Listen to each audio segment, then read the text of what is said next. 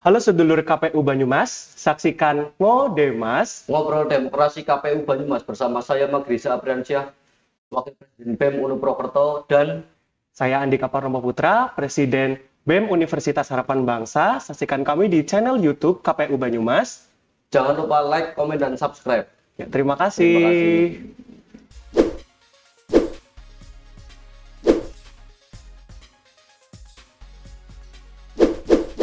Assalamualaikum warahmatullahi wabarakatuh. Sedulur KPU Banyumas, jumlah lagi dengan saya Imam Arif S, Ketua KPU Kabupaten Banyumas dalam program Panggung Anak Muda.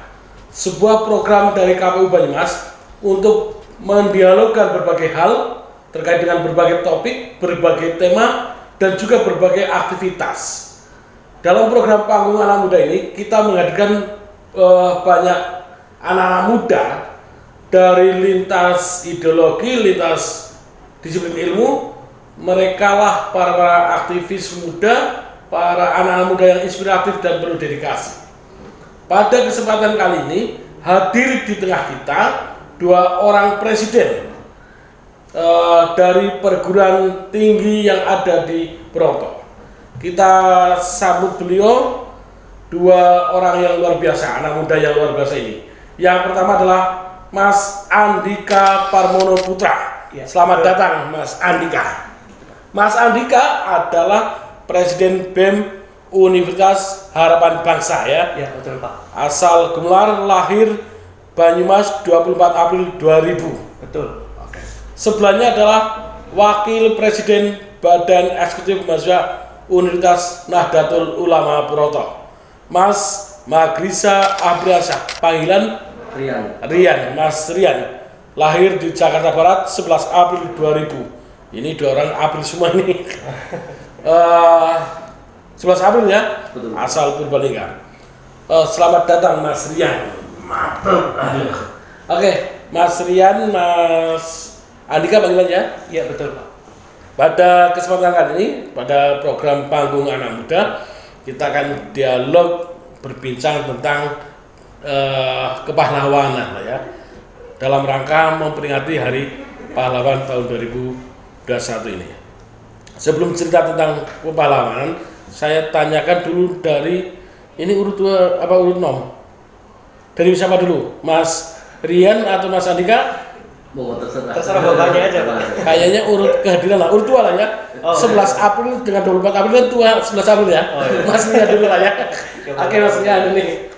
Mas Rian, Wakil Presiden ya. BEM UNU. Oke Mas Rian, Eh, perlu eh, disampaikan ke sedulur KPU Banyumas dalam hari ini lebih khusus kawan muda KPU eh, aktivitas BEM UNU Purwokerto ini kan UNU termasuk perguruan tinggi baru lah ya Baru, baru. baru dan lagi lagi melejit lah gitu. Oke. Oke, sampaikan ke kawan muda KPU eh, aktivitas BEM UNU apalagi ini kan di samping masih muda usianya juga BEM ini eh pada apa aktivitas di musim pandemi kan gitu kan sesuatu yang dari dulu langka lah. Monggo disampaikan Mas Rian ke kawan muda KPU. Siap. Untuk aktivitas BEM Univers- Universitas Nahdlatul Ulama Purwokerto itu seperti biasa kita menerapkan nilai-nilai keaswajaan Anahdiyah karena latar belakangnya NU seperti pengadaan hari santri itu wajib, keduanya disnatalis selalu diselingi oleh nilai-nilai keagamaan yang berhubungan dengan aswajaan Nahdiyah. Oke. Siap. Lalu kegiatan yang lain? Eh, untuk kegiatan yang lain itu kita melakukan kajian. Ada kajian ya Ah. untuk untuk internal lah ya. untuk internal dan eksternal juga. Eksternal, oke, kajian keilmuan lah ya, tema diskusi diskusi. uh, Ada pengabdian masyarakat? Ada juga Pak. Ada ya, apalagi di mengajar. TPI atau mengajar apa Oke, seperti itu, termasuk baksos, baksos. Siap, iya. Oke itu ya. I- eh, untuk terkait dengan pergerakan mahasiswa ikut mungkin ada kalau yang kemarin-kemarin ada yang turun jalan gitu. Untuk aliansi itu saya belum bisa memberikan jawaban iya karena manifesto politik di Universitas Nahdlatul Ulama itu karena masih baru, saya jadi nggak berani mempertanggungjawabkan. Gitu ya. Oke. Oke, eh, matur nuwun Mas Rian. Ini wakil presiden ya karena presidennya lagi sibuk sehingga mewakilkan presidennya oke selanjutnya Mas Andika BEM UHP ya UHP ya Iya, betul. ini dulu apa Dulu ya ya, Sekolah Tinggi Ilmu Kesehatan. berubah jadi UHP tahun berapa ini Itu tahun 2018, Dari- eh, sekitar bulan eh, Oktober kalau tidak salah. berarti. Kamu masuk udah UHP lah ya Eh, pas saya masuk itu eh, Stikas, nah terus beberapa bulan baru jadi universitas waktu itu. Oke, Mas Andika, ini ada ini apa? Ada hubungan dengan Andika Perkasa ini? Salam Oh, panggilan. tidak, tidak ada. Ini kok posturnya kayak tentara nih. Oh gitu ya Pak. Oke, Mas Andika, Oke. terkait aktivitas BEM UHP di musim pandemi ini gi- gimana? Eh, untuk sementara sih memang dari Universitas Harapan Bangsa masih fokus kepada eh, kegiatan internal dan eh, karena di sini kita eh, masih dalam proses eh, pembentukan organisasi lain juga itu Pak seperti himpunan eh, kemudian dari eh, UKM UKM gitu. Jadi untuk kegiatan-kegiatan masih eh, belum berjalan dengan lancar tetapi eh, untuk kegiatan kerjasama dengan kampus lain ke- kemudian eh, kegiatan-kegiatan bakti sosial itu masih tetap ada. Ada ya, Iya. pasos ada, kerjasama ada, Iya, ada. kegiatan internal ada lah ya. Iya. ada. Pokoknya walaupun pandemi prokes dijaga tetap ada kegiatan lah ya. Iya, tetap, tetap, tetap memfasilitasi bakat minat mahasiswa lah ya Betul. rakyatnya dipelihara gitu ya rakyatnya dibombongna lah gitu ya ini para presiden ini hasil pemilu ya Eh, Iya, hasil pemilu. pemilu Oh iya. modelnya partai atau bukan Eh, kalau UHB pas itu eh, modelnya iya partai Pak. ada penc- ada pencalonan gitu ya Iya ada tetap ada itu. dan tetap ada. semua mahasiswa nyoblos gitu ya Iya itu atau perwakilan atau semua eh, perwakilan. yang nyoblos Oh itu tetap tetap ha- tetap semua harus nyoblos Pak. semua gitu ya Iya Oh, semua gitu. kamu lawannya berapa orang itu kemarin Kemarin cuman dua pasang. oh dua pasang Dua pasang ya. mantep kalau ini dari UNU juga ada pemilu Pemilu Pak. Rame juga ya. Iya. Ada berapa pasang? Eh, ini kan kebetulan pemilu pertama Pak. Oh, berarti ini presiden pertama ya? Betul Pak. Dewi Soekarno atau Dewi Tunggal ya? Oke, gimana dulu? Kalau pemilunya itu melalui rekomendasi himpunan mahasiswa. Oke. Eh, nanti dapat rekomendasi kita pendaftar di KPUM. Hmm? Setelah selesai seleksi, kapan pencalonan Pak? Oh, berarti yang mengusulkan adalah lembaga intra ya? Eh, eh. Lembaga intra mengusulkan calon. Heeh. Setelah itu ditetapkan calon, baru pemilihan langsung ya? Heeh. Semua mahasiswa boleh, nyoblos atau perwakilan? seluruh mahasiswa. Pak. Mantap ini. Berarti wakil presiden pertama lah ya? Dulu sempat ada BEM-nya Pak, tapi tidak melalui sistem Oh, pemilu. oh, ini wakil presiden di era demokrasi. Oke, oke Mas. Eh, karena dalam rangka Hari Pahlawan 10 November 2021, eh ini Mas Rian, menurut Mas Rian yang dimak- dimaksud pahlawan apa sih? Ya? Pahlawan kalau dalam KBBI itu kan ses- eh, seseorang yang menonjol dalam pengorbanannya. Oke, Kalau menurut konsentrasi ilmu saya Pak, karena saya jurusan ilmu hukum, saya pernah baca tulisannya dari Prof. Sudikno Mertokusumo itu pahlawan itu bisa diartikan dua sisi Pak. oke, Kadang ada ah, dalam tulisan itu dikatakan bahwa Jenderal Van de Kok bisa jadi pahlawan di mata Belanda dan Pangeran Diponegoro itu sebagai ekstremis. Hmm, Kalau di mata Indonesia sendiri, Jenderal Van Kok itu sebagai penjajah dan Pangeran Diponegoro itu sebagai pahlawannya. oke. Jadi pahlawan menurut saya itu bisa dikatakan dua sisi lah. Hmm. Siapa pun yang menganggap dirinya pahlawan itu itu pengikutnya. Pak. Oke. Kalau menurut jenengan yang dimaksud pahlawan itu apa? Ini pendapat jenengan. Seperti itu Pak, katakanlah eh, yang dua sisi Pak itu Pak. Hmm. Eh, jadi kalau dia dikatakan pahlawan berarti dia eh, ada legitimasi dari pendukung-pendukungnya Pak pahlawan. Berarti pahlawan ada legitimasi pendukungnya. Heeh. Yang poin pertama. Betul. Kedua tadi apa? Terus yang kedua pahlawan itu yang enggak menurut saya yang enggak kaget Pak. Karena di Indonesia sekarang itu masanya kagetan banget. Hmm. Jadi masa pemilihan waktu kemarin pilpres semua orang ngomong politik Pak. Hmm. Terus masa sidang di MK Mahkamah Konstitusi, Konstitusi semua orang bicara tentang hakim konstitusi, bicara tentang tata negara. Hmm. Jadi menurut saya pahlawan itu yang nggak kagetan. Udah kagetan ya. Punya pendirian lah ya, punya prinsip lah ya. Betul. Oke.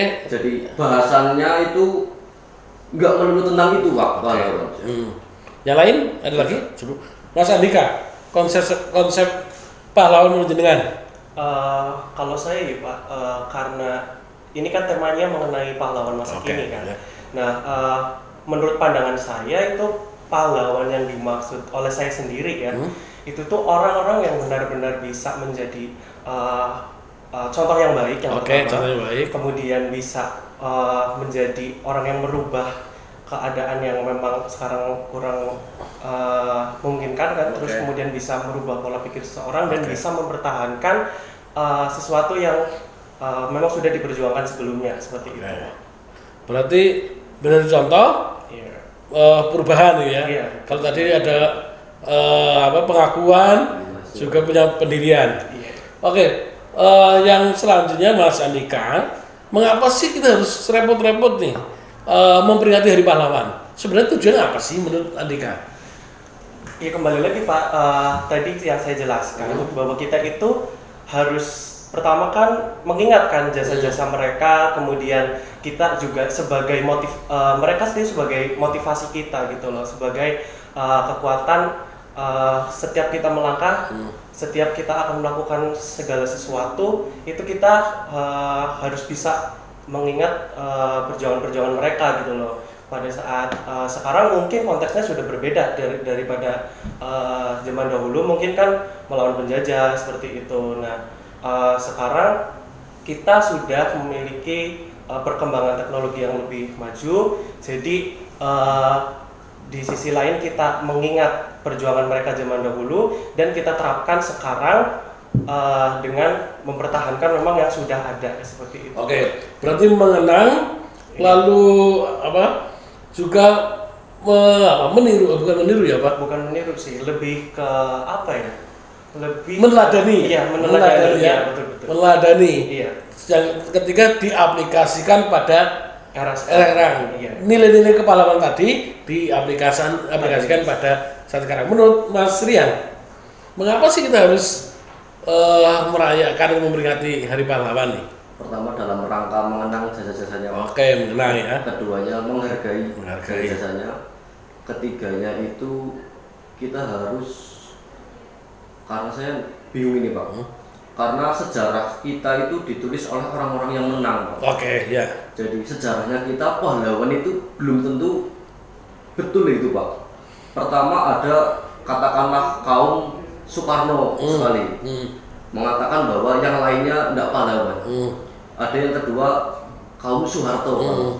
yang mengatakan Soeharto pahlawan banget tapi yang lainnya tidak pahlawan termasuk presiden pertama ada seperti itu jadi saran saya sih kalau memperingati hari pahlawan itu lebih bijaknya jangan terlalu apa ya besar besar banget lah Oke. Pak. Yang penting tadi ya mengenang bahwa ini eh, apa mengenang menghargai jasa-jasanya jangan melupakan jasa pahlawan gitu ya.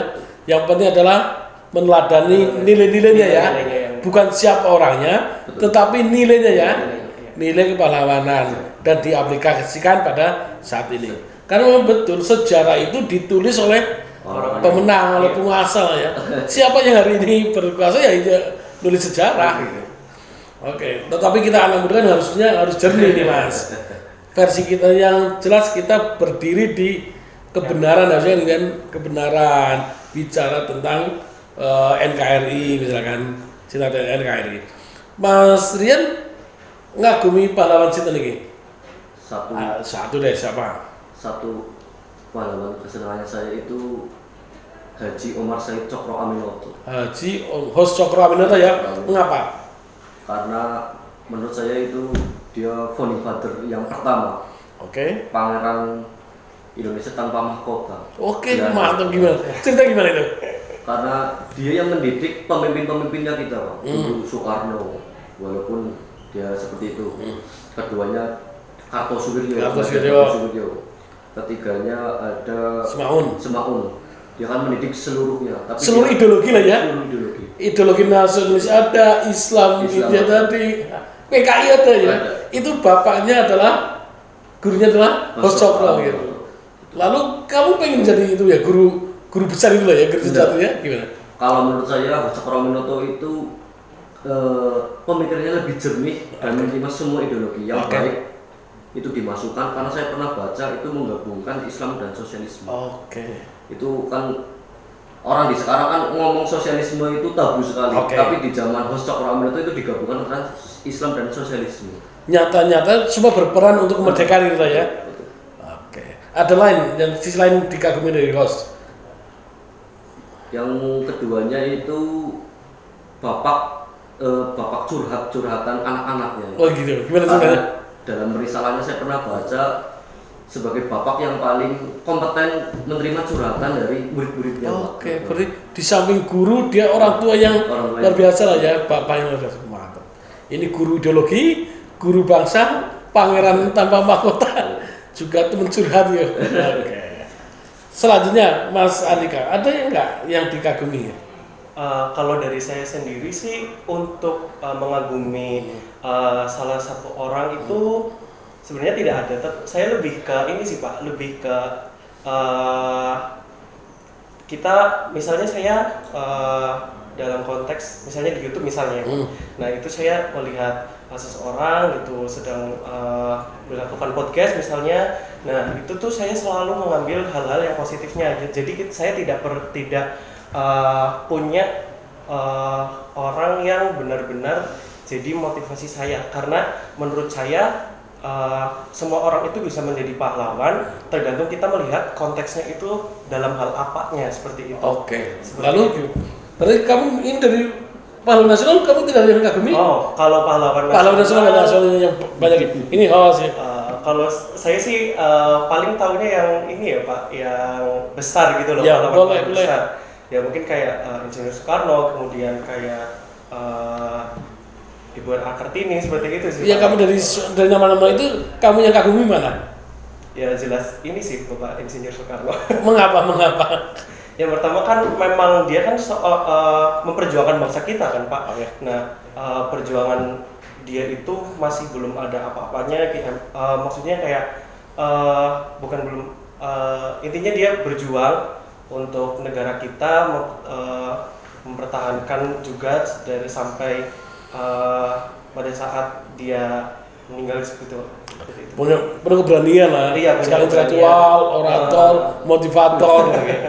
dan juga yang jelas presiden pertama gitu ya Iya. tadi Mas Adi kan ceri- me- menceritakan bahwa semua orang bisa jadi presiden eh, semua apa? Pahlawan. pahlawan oke semua orang bisa jadi pahlawan berarti pahlawan adalah nilai lah ya Iya. orang yang punya nilai ya. Iya, iya. nilai apa saja Mas nilai berani gitu ya Keberanian, pahlawan masih berani lah ya Iya. rela berkorban rela berkorban. lalu apa lagi peduli eh, sosial peduli kepada kepentingan umum lah ya Iya.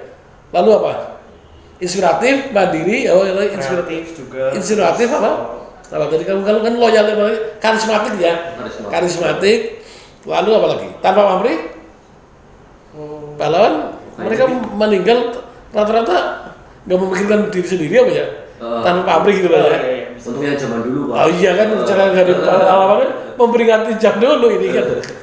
Oke, berarti kalau semua orang bisa pahlawan, berarti semua di berbagai macam sektor kehidupan bisa di pahlawan ya, bisa menurut saya itu bisa gitu kan? Iya. Pahlawan, misalnya pahlawan lingkungan gitu ya, Oh, oh, oh. pahlawan kemanusiaan ya, gitu ya. Iya karena di segala bidang pak ya eh, contohnya karena saya berada di eh, ku- perkuliahan kesehatan. Hmm. jadi ya selama emang dalam keadaan ini itu kan eh, pertama memang garda terdepan adalah eh, para ini kan eh, pelayan kesehatan. Tapi di sisi lain jika memang eh, hanya yang bergerak itu adalah pelayanan kesehatan itu kan masih kurang maksimal. Nah kita juga membutuhkan orang-orang lain seperti uh, masyarakat yang memang mau- me- apa, mematuhi protokol seperti itu. Nah, menurut saya dari situlah kita bisa menyebut bahwa semua orang itu pahlawan untuk uh, mempertahankan keadaan yang memang sedang tidak baik gitu, Uh, mengembalikan keadaan untuk lebih baik seperti itu. Berarti kemarin COVID kemarin ya kita bisa sebut para medis ini adalah pahlawan. Nah, tapi oh, kan yang- ada lain. Iya. Orang yang peduli terhadap orang yang terdampak juga pahlawan. Termasuk tim penggali kubur gitu. kan itu Iya, kan betul, betul, begitu betul. banyak orang Iya. gitu. Wah, ini kan juga luar biasa mas. Kita pernah dapat cerita satu tim itu bisa menguburkan berangkat jam 8 pagi pulang jam 3 malam Iya, kok. betul, betul, betul. Hanya makan sekali itu luar biasa. Dan tidak semua orang mau gitu. Iya. Oke kalau Mas Rian eh setuju bahwa semua orang bisa pahlawan? Setuju Pak.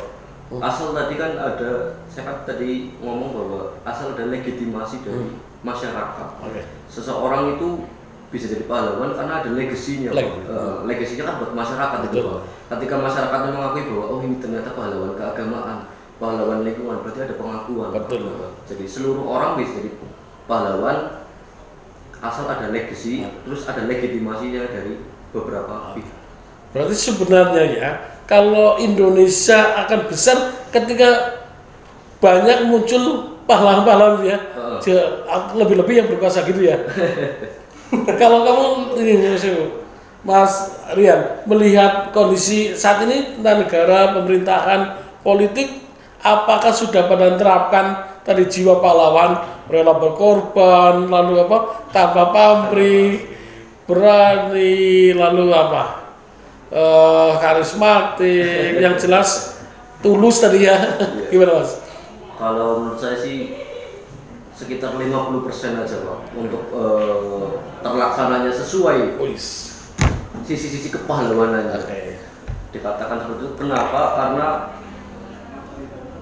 belum menurut saya itu belum ada rumusan pasti dari teori-teori yang ada Pak. Hmm. Jadi ini pemimpin pahlawan meniru teori-teori mungkin dari Eropa, Hmm. dari Indonesia sendiri. Tetapi belum ada tafsiran resmi dari teori-teori tersebut. Pak. Hmm. Semisal dari John Locke Hmm. itu kan katakanlah welfare state atau negara kesejahteraan, tapi belum ada tafsiran resmi tentang negara kesejahteraan yang bentuknya seperti apa. Oke. Jadi pemerintah itu hanya 50% tentang terlaksananya teori-teori itu. Oke. Berarti 50% mengaplikasikan jiwa pahlawanan lah ya. Ah, ah, Nah, betul. kalau berani mereka berani, berani dalam kebaikan kebenaran. Berani nggak? Tapi sekarang eh, untuk pahlawan-pahlawan ini, apa untuk orang-orang yang bisa dikatakan sebagai pahlawan, menurut saya, pejabat-pejabat kurang cocok Pak. Kurang lah ya. Karena Dulu itu pahlawan- pejabat loh mas pada itu. Banyak pejabat-pejabat jadi pahlawan. Perdana Menteri pahlawan. Yang yang mengatakan dirinya pahlawan kan orang lain Pak, Iya, betul. melalui sidang Pak. Iya. Sedangkan di masa sekarang itu ada sertifikasi Pak. Oh, gitu. Ada bukti bahwa otentik ini loh. Saya pejabat, Hmm. saya sebagai pamongnya masyarakat itu katakanlah udah kalau ada bukti tertulisnya tidak bisa jadi Tidak gitu ya. Apalagi memang begitu banyak ke- ketidakpuasan lah ya. pamrih gitu Pak. pamrih gitu. pasti yang pamrih lah ya apalagi bahkan ada yang sebagai pejabat malah sekaligus meneruk apa mengeruk untuk kepentingan diri kan bang itu kan kemarin kalau kondisi covid katanya kan banyak yang Oh, pejabat yang bermain oke eh, menurut Mas Andika kondisi negara saat ini pemerintahan mungkin eh, sudah menerapkan nilai kepahlawanan belum itu menurut saya juga eh, masih belum sih Pak, masih belum karena eh, selama eh, dari pandemi ini juga banyak kasus mengenai eh, korupsi kan Pak. Hmm. Nah di situ tuh kita kayak udah melihat bahwa eh, ya memang tidak semua tidak semua bisa disalahkan bahwa eh, pemimpin-pemimpin itu eh, terlihat buruk seperti itu. Tetapi di sisi lain karena yang terlihat di eh, media itu orang-orang yang memiliki kasus-kasus tersebut, jadi mereka itu terlihat buruk di mata masyarakat seperti itu. Tapi ya sebenarnya tidak semuanya seperti itu. Ya kembali lagi tadi yang uh, Mas Rian jelaskan bahwa uh, di negara kita di uh, tentang kepemimpinan itu masih belum bisa mempertanggungjawabkan apa yang seharusnya mereka laksanakan. Oke, yes. Dalam konteks mahasiswa, apalagi presiden dan presiden, Oh, iya. ketika lihat nih, ternyata eh, kode pemerintahan, politisi, tadi ada yang bahkan korup, bahkan tidak mencerminkan selalu pemimpin, seharusnya apa sih yang dilakukan jenengan-jenengan semua loh ya? Mahasiswa harusnya seperti apa?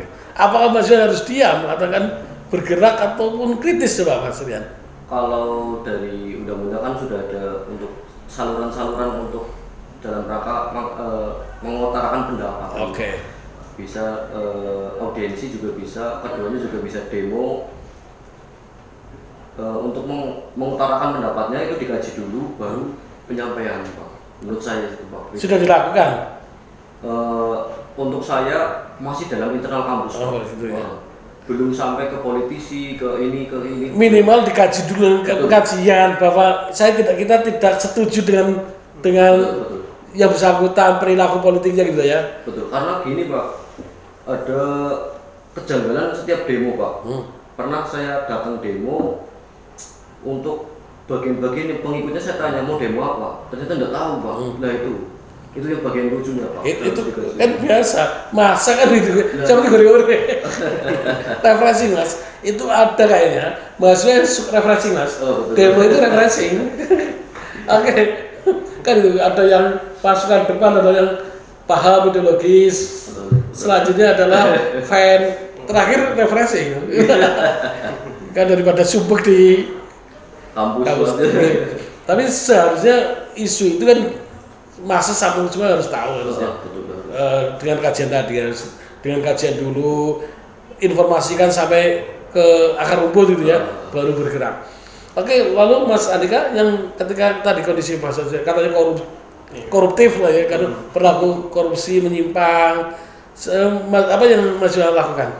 Eh, sebenarnya tidak jauh dari eh, Universitas Nahdlatul Ulama dari eh, kampus itu masih belum mengizinkan untuk eh, misalnya mengikuti demo. Tetapi eh, dari beberapa mahasiswa memang yang memiliki keinginan kuat sehingga mereka mengikuti organisasi-organisasi eksternal. Jadi eh, di situ mereka ingin mengutarakan pendapatnya kemudian ingin memang memperjuangkan apa yang harus eh, didapatkan seperti itu. Ya eh, kembali lagi itu melalui eh, kajian kemudian eh, diskusi eh, lalu kegiatan demo itu oh itu. di kampus memang belum memperbolehkan gitu ya? Iya ya terkadang eh, masih eh, agak apa ya eh, masih perlu izin yang lebih mendalam seperti Oh, itu. karena Heeh. musim covid lah gitu ya? Iya. Covid sehingga ada pembatasan Iya. ini ya perkumpulan ya. Tetapi kalau aktivitas lewat media sosial boleh ya? Iya boleh. Mungkin protes lewat Iya. medsos ya, itu ya. tetap boleh sih. Oh gitu ya? Sudah dilakukan oleh UHP ya ada sih. Ada yang main-main itulah ya ikut-ikut itu ya. Oke mas. Eh realitanya seperti itu. Bahwa tentang tadi bahwa ternyata kita anak muda sebenarnya punya peluang nih. Ketika tadi disampaikan begitu banyak perilaku yang menyimpang jauh dari kepahlawan seharusnya kan anak muda menyiapkan diri kayak sampean sampean aktivis cuman oke ke depan next katanya gitu kan anak muda sekarang adalah pemimpin masa depan betul ya. Apa yang pernah nggak berpikiran seperti itu? Menyiapkan diri apa saya akan ikut ini deh di ranah publik politisi gitu. Ada cita-cita? Kalau saya ke ranah politik sepertinya belum. Nah, belum ya? Belum kalau saya belum Belum ya. jujur saya belum. Karena fokusnya adalah profesi ya? Iya, ya eh, mung- eh, saya nggak tahu untuk ke depannya itu saya eh, akan jadi apa, walaupun karena saya sudah memiliki rencana seperti itu, tapi kan kita nggak tahu. Tetapi untuk sekarang memang karena eh, saya tahu tentang politik, hanya sekedar tahu tentang politik tidak begitu mendalam, jadi eh, untuk sekarang sepertinya belum, belum pak. yang penting melek politik lah ya Iya, iya. melek politik bukan apatis lah ya Iya, iya, apatis untuk urusan politisi kan persoalan pilihan lah ya untuk jadi pejabat publik kan persoalan pilihan Hmm. Iya. Tapi yang pasti adalah tidak jadi yang pak apatis gitu ya Ah, bukan apatis tetap peduli tetap melek politik kalau Mas Rian Untuk untuk cita-cita ke iya depannya, nggak berani saya Pak. enggak gitu ya Karena gini Pak, untuk anggota legislatif yang sekarang duduk hari ini Pak, itu yang dulu demo Pak. gitu ya. Dan dulunya dia demo, sekarang dia duduk di legislatif, dia tidur Nah, Pak. gitu. Ah, ini kan harus harus ada dong kamu. Saya punya punya keyakinan, gitu. Kenapa mereka tidur mas menurut Rian? Ini menarik ini. Mungkin karena kecapean mungkin ya Pak, kerjanya 24 jam. Aspirasi masyarakat kan 24 jam Pak. Ya. Itu Pak. Di samping sampai kenapa? Sampai kecapean juga eh, terlalu banyak tugas-tugas luar negeri. Perjalanan pak Kagak ada lah kayaknya ini banget. Ini begitu husnudon ini, Rian ini begitu hati-hati nih kayaknya. Oke, yang yang pasti yang dorong anak muda untuk melek politik lah ya, politik. untuk tidak apatis, untuk peduli gitu ya. kalau kajian tetap pak kajian geopolitik itu tetap di, Gitu ya. diadakan tapi untuk cita-cita ke depannya itu Oh, masih iya. masih Berarti menurut Mas Rian pemilu penting. menurut saya pemilu penting sih pak ketimbang tidak ada pemilu pak karena kalau tidak ada pergantian pak Hmm? jadinya sifatnya otoriter pak Oke. Heeh. kalau 32 tahun kan ya, Walaupun hasil pemilu tadi Mas Rian belum puas, tetap pemilu berarti yang harus diperbaiki inilah ya produknya gitu ya. Kayaknya menurut saya nggak ada pemimpin yang 100% ya, Oke. Pak. karena gini pak Soekarno pun menciptakan eh, yang me- merumuskan Pancasila dikatakan tidak Pancasila Oke. ya.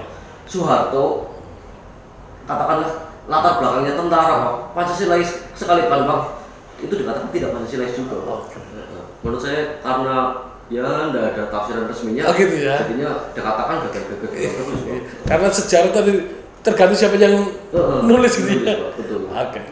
Tapi minimal ya kita berharap hasil pemilu lebih baik gitu kan. Betul. Menghasilkan eksekutif lebih baik, yang ini kan gitu kan. Betul. Legislatif yang lebih baik, yang mau memikirkan rakyat kan gitu kan. betul Kan ini butuh proses.